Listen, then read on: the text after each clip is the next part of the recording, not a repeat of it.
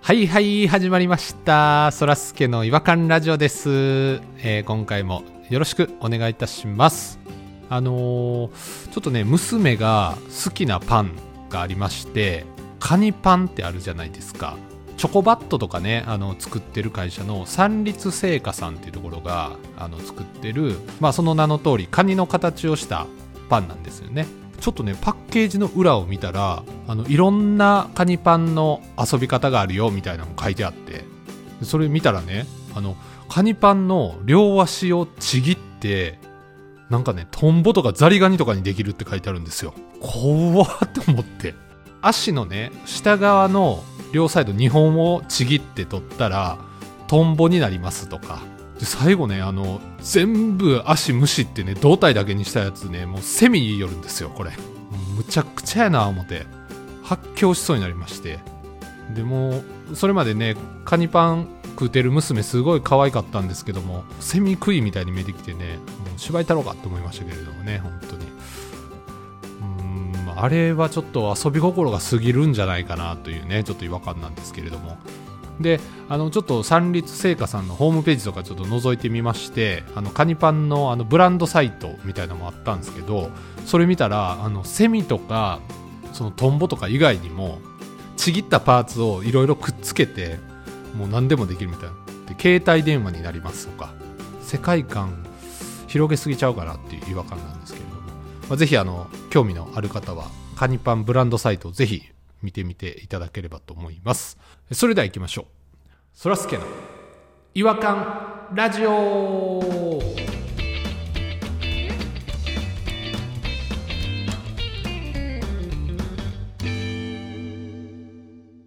違和感トークのコーナ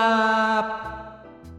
はいということで、えー今夜の違和感ニストは、えー、弾丸さんとピロさんに来ていただいておりますよろしくお願いしますあどうもこんばんはどうも初代ブチーワチャンピオン弾丸ですよろしくお願いしますいやお見事でしたねちょっと悔しかったですけどもすごくすごい悔しかったですね改めてあれ聞くともっとこっちのストーリー言った方が良かったなっていうのは後からねちょっとやっぱ反省するところがありましていっぱいあったんですよ僕ももっとプチはちょっと出し惜しみしてしまったなと思いましてまあでもまあ次やんのはまあ300回ぐらいかな あまあそんな先なんですかチャンピオン味わっときたいんでね僕も正直私は満身創痍ですよ全部出し切りました終わりですま満身創痍の使い方合ってます それ今度やるんやったらもうなんか半年ぐらいかけてトーナメントにしたいトーナメントあトーナメントいろんな人をあそれちょっと募集しましょうよめちゃくちゃ大変ですよ とにかくいいじゃないまあまあまあいいんですけどチャンピオンが言ってんだから まあまあ落ち着きなよチャンピオンが言ってんだから落ち着きなすっごい振りかざしてきはりますねチャンピ当オン分チャンピオンですからほんでさカニパンって僕食べたことないんですよねなんか存在はずっと知ってるんですけどコンビニとかに持ってるから確かに私も裏っ側見たことないですねカニパンのそんなこと書いてるんやっていうね一回見てみてください。まあ僕が見たのは、あの、トンボで、さらにちぎるとセミになるっていう、まあ3段階しか書いてなかったんですけど、なんかそれ教育に悪くないですか虫をちぎるとかその甲殻類のこの接続部分をちぎるとかそれを合体さすとか、まあでもカニ食う時ちぎってるからいいんじゃないかな教育に悪いんじゃないかなと思うんですけどね綺麗にちぎれるちょっと固めですけどねまあそうですね、固めの、なんか溝がね、こう入ってる、カニの形に溝が入ってそうそうて、うんまああのちぎりやすくなってるんですけど、なんでさセセミになんの全部を蒸したらカニの胴体がもう長方形みたいな、あ四角いんか昔の i モードみたいな形しか残らないんですよ。えどういうこと昔のアイモードってなんやねん昔のアイモード今のアイモードってあんのわからへん角丸の長方形みたいな形にななるんですよはいはいはいはいはいはい昔のアイモードみたいなやつですねはいはいはいああなるほど昔のアイモードみたいなですかそうです、そうです、そうです。えなんでセミなんやろその目がついてるのはわかるよ羽部分は羽はまあカニのこのど胴体のあのなんていうんですかねムキッとした部分あるじゃないですかああななんか溝みたいなやつってことかそれを羽と見立ててんのかああなるほどね確かにそれがなかったら昔のアイモードやもんな昔ないもの いやそんな拾ってもらえるとは思ってなかったんですけどあじゃあそれはじゃあその目も2つついてんやな目も2つついてますじゃあ目も1個ちぎってはいもう一個もちぎって、それをちょっとだけ上にやったら、昔の i モードのロゴマークみたいになるってことやなんなんでアイモードいにすやるのそそうですそうですでもそれが本当にあるんですよブランドサイトの方にはえ、i モードっていうのもあんのアイモードにできますよって i モードじゃないです何やそれ携帯携帯み何のたい話なして何の話してんねん今何の話してんねんずっとアイモードアイモードいや言って僕に言わないでくださいもう三立製菓さんに言っていくださいや、i モードに、完全に i モードに促してたやん、今、二人を。いや2人が流さそんなに流されるとは思わなかったもんで、うんすいませんあと、はいカニパンはマジで食うたことないけどカニの味すんのいや、いや形だけです。えあれ形だけなんなんかね、普通のね、めっちゃ美味しいパンですよ。中は中何も入ってないです。あのスティックパンみたいな味しますそようねそうそうそう。ほんあー硬さもあんなほ感のりじですよ。うん。ちょっと甘いってこと甘いほんのり甘さがあってな名前書いた方がいいっすよね、カニパンね、それ。うーんちぎって組み立てれるなら、カニパンじゃないっすもんね、もうね、すでにね。そうやななんかレゴ版とかなんかそんな感じにしたよね組み立てあー、いいね、いいねね、いいね、おしゃれ、おしゃれ、おしゃれ、おしゃれ。レゴパンか甲殻類分解セットみたいなね。セットってないねんそんな感じがいいっすよね。カニパンをさエビとかにすることもできるアイデア次第ではカニからエビにすることができるから横、横向きが無理なのかな真正面で成立させないといけないです。すべてね、あれ。基本遊ぶ遊ぶパンなんやなじゃあそうですね遊ぶパンみたいな感じですまああのお菓子を作られてる会社なんで、まあ、そういう遊び心みたいなはいはいはい。他どんなお菓子作ったはんのチョコバットあチョコバットチョコバットのとこなん大好きやんか、あれ。弾丸さんもまたカニパン一回買って一は回い買ってみるわ、ちょっとでも一人で遊ぶのは寂しいななんか子供の時に出会いたかったな、まあそうやな。確かにな。でも今やからこそ、このクオリティの高い組み合わせ方ができる可能性もあるよ。一人暮らしで家で一人でカニパンでこんなんできたって言って楽しんでるの一番切ないんやけどなツイッターに載せましょうよ、じゃあ。ダンガーさんが可愛く作ったカニパンです。載せましょそれもちょっと想像されない一人で試行錯誤してる弾丸をまあそうですね。まあそう、まあそういうのも楽しみつつっていうことですよ三ね。人その裏側を想像されるのが嫌なんうよ三立さんに応募しましょうそれで写真撮ってえ応募とかあんのいやわかんないですけど新しいの考えましたってやったらなんやねんそれ俺の新しい夢をいきなり折り上がってあなたがちょっとその私の夢を殺したちょっとその気になってましたねなってたなんか2連覇目指そうと思ってたあそっちでもチャンピオンになろうとして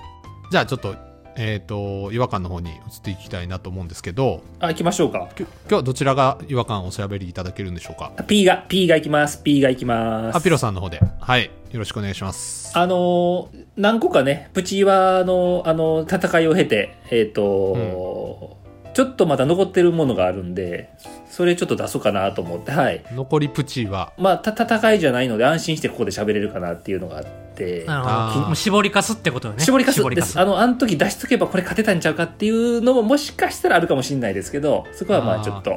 判断してもらってね。敗者復活枠ね、敗者復活枠ちょっとさせてもらっていいですこれで、よかったら次回のチャンピオンの候補に しといてください。候補は別に誰でもなっていいと思うけどみんなみんなそうですよみんな候補ですねまあいいでしょうチャンピオンがそれを認めましょちょっと尖った違和感ちょっとぶち込もうかなと思ってるんですけど今回うじゃあピロの違和感出てこいやちょっとねこれみんな気づいてるかなと思ってることが一つあるんですけど赤ちゃんいるじゃないですか赤ちゃん全ての赤ちゃんねオール・オブ・ザ・赤ちゃんね例えば動物の赤ちゃあん動物とかもうん馬の赤ちゃん亀の赤ちゃんね人の赤ちゃんも込みでこれねふと思ったんですけど人間の赤ちゃんだけ何もできないんですよ生まれた後すぐ何もできないんですこの世に生まれて赤ちゃんあんな無防備じゃないですかうんでも普通亀の赤ちゃんやったらすぐに亀の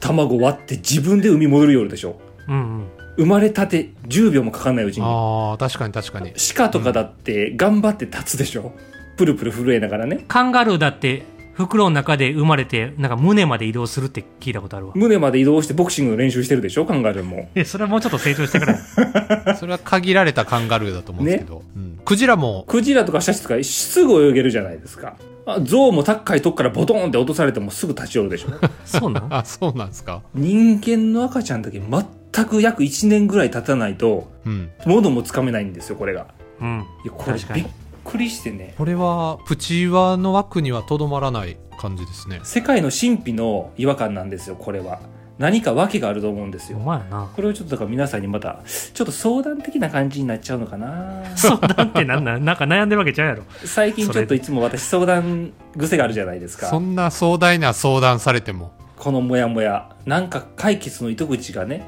今回分かればあ多分これかなみたいなでいいんでなんかあればなと思っててねでも違和感じゃないですか皆さんそれ違和感やね今考えるとでもやっぱ進化の過程でそうなったんじゃない進化の過程はあ例えば例えばうんその原人時代の人とかはさだから外敵が多いわけじゃない、はいはいはいそうですね多いですね外敵がい、多いとやっぱり生まれてすぐ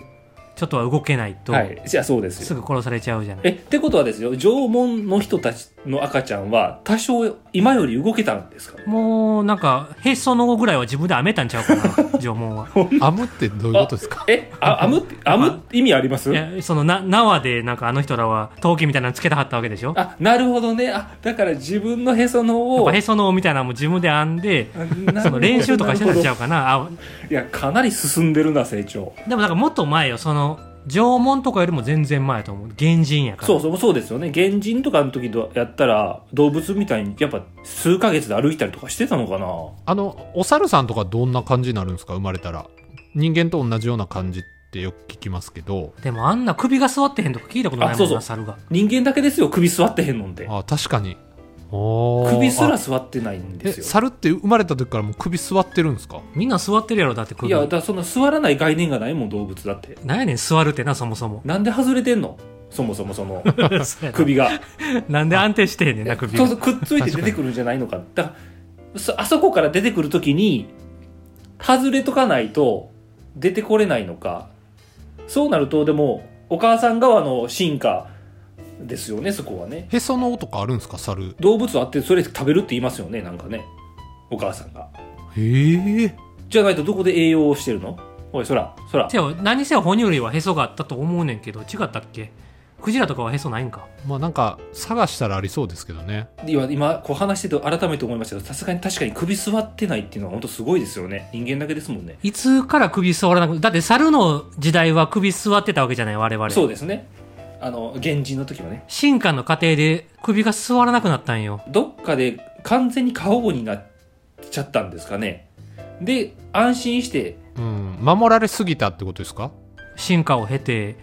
生物のトップに立ったんじゃないトップっていうのは僕のおばあちゃんじゃないよばばちゃんと えっと いや、そこ間違えへんけど別にバ。バちゃんトップに立っちゃうんじゃないかな進化のババちゃんトッ プにそういう意味やったんですかばばちゃんとか地球のトップになっちゃったから、赤ちゃんでも安心して生きれるから、もうその未完成のまま出てきてもいいですよ、みたいな感じになってんのか。あーそういうことかじゃあ、その時に、あその第一、首外れたまま出てきた赤ちゃん。うんそれが人間が世界を制した時のタイミングの証ってことですかそうだね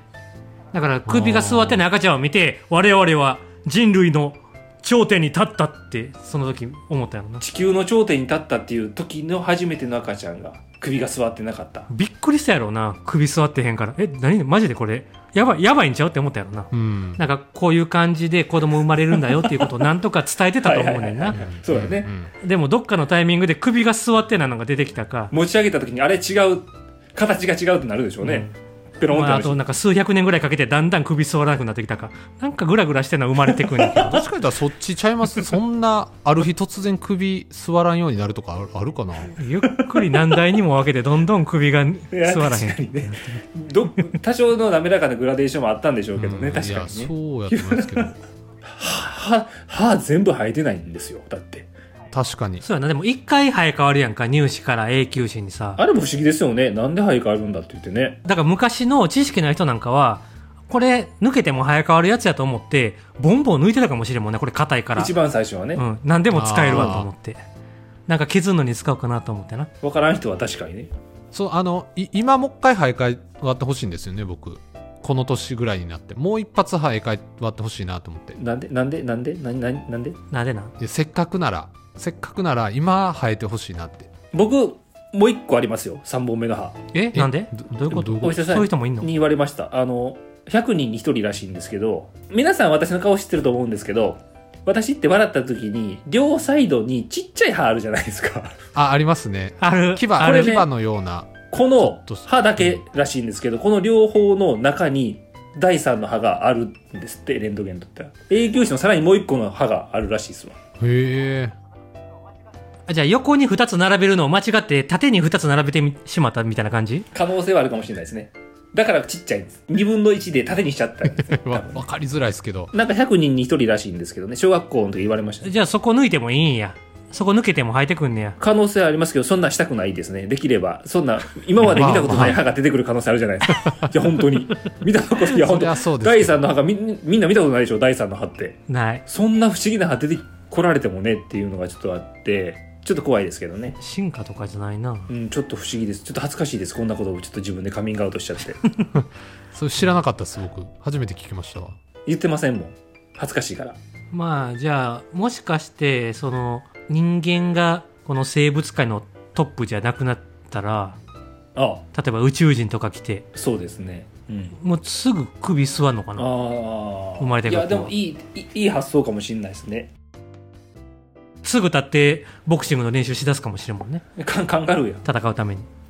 でも、トップじゃなくなったら、そういう進化あるかもしれないですね。確かにね。ババちゃんトップあの絶滅の危機とかを感じたらもっと強い子が生まれるかもしれないですねなんかもうもっと形違う形になっていくかもしれないですしね。ちっちゃい時なんか科学の本とかちょっと流行ったりしてたはいやんはいはい。未来を想像すはるみたいははなははいはいはい未来の日本はこうなってるとか21世紀はこうだみたいな人間はなんか柔らかいものばっかり食って顎がどんどんちっちゃくなっていあありましたね。あひょろひょろになって宇宙人みたいな格好になっていくみたいなそうそう、頭だけでかなって、目もなんかでかなってよくあるグレーみたいなね。そうそうそうそうリトルグレーあみビたシいなありましたビシュワありまビシュワみしたたいなえビシュワみたいな感じですよねビビシュワビシュワすみません、それ何ですかビシュワって。あんまり知らなんんで。ですすかえ僕は中学の時につけてたあのウエストポーチにあしらってあった宇宙人のマークなんですけどビシュワいや、知るか、そんなもん。メーカーの名前かメーカーの名前ですビシュワわからん中学の時はみんなあれやろあのなんかトカゲのマークのやつ買ってるやろあ、買ってた、買ってた。俺、あの、そうだ、私、ヘアバンドの中央にトカゲのマークついてま したわ。どんなファッションしてたんですか中学の時大体みんなそこナイキでやってんねん なそうそう、そういうことです。んでトカゲつけてんの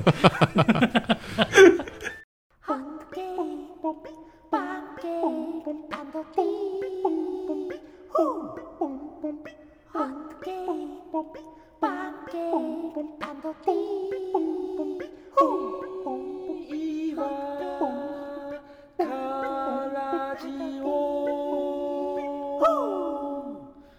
違和感の国日本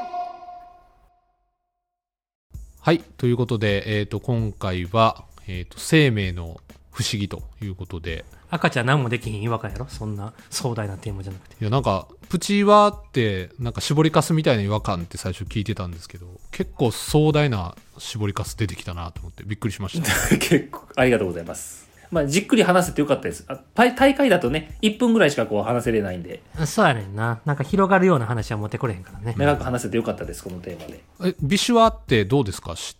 知ってますいやいや、初めて聞きましたね。そんなハハイブランドですかみんなが知ってるようなあの BESCHWA って書いてビシュワそれビシュワであっての発音は確かビシュワなはずなんですけどね僕30 37歳世代の人たちは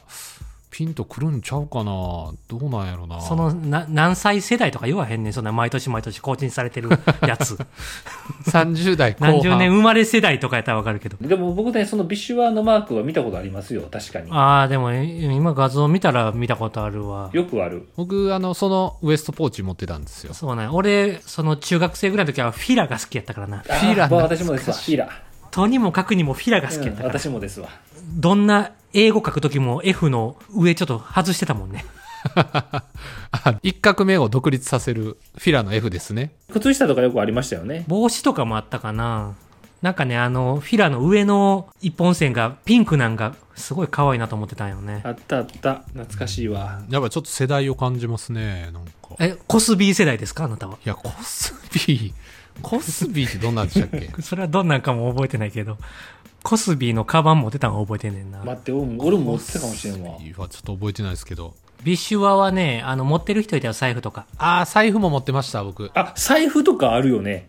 財濡れ、濡れても大丈夫そうな、なんか、メッシュ、メッシュ系の財布。メッシュ生地の。そうそうそうそうスノボーとか行ったら重宝しそうなやつねああそうですそうですそうですキーホルダーも持ってましたあのチャムスみたいな感じのねあの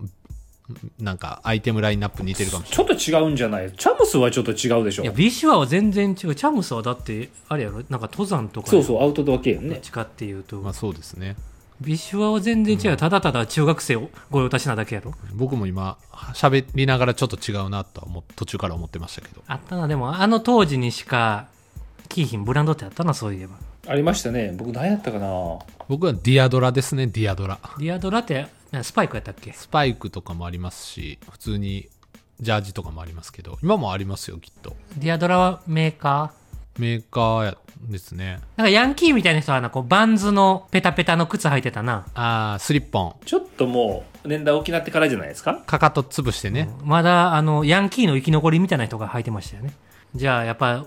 未来の人は、あんなビッシュアみたいな感じになってへんってことね。結そう局だはね。今のところはね、今のところはなってないですね。昔見た図鑑やったらもう大体今のぐらいかな、なってんのって。ちょっとは、ちょっと早すぎる2005、60年じゃなかったかな、でもあでもれは。そう考えるとあと30年でそうはならないでしょうね、多分ね。、ならへんよ。だってて、あの、ビッシュアみたいな人だったら首座ってへんってことやろ。そもそももう概念が ない、ほっそほっそ大やで人。になっても首座ってないですからね。じゃあ、運動やな。運動しましょう。運動しましょう。首座るためにもな。はい首鍛えていきましょう。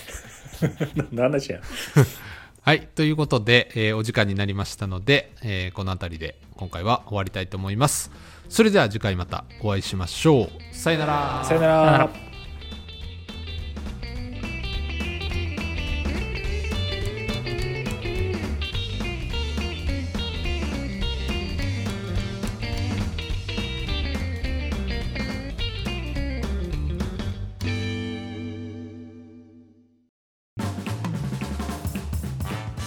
お聞きいただきありがとうございましたそらすけの違和感ラジオではツイッターをやっておりますご意見ご感想皆さんが感じた違和感など何でもツイートしてくださいハッシュタグはいわらじフォローお願いします NEXT 違和感ズヒント宣言よしこ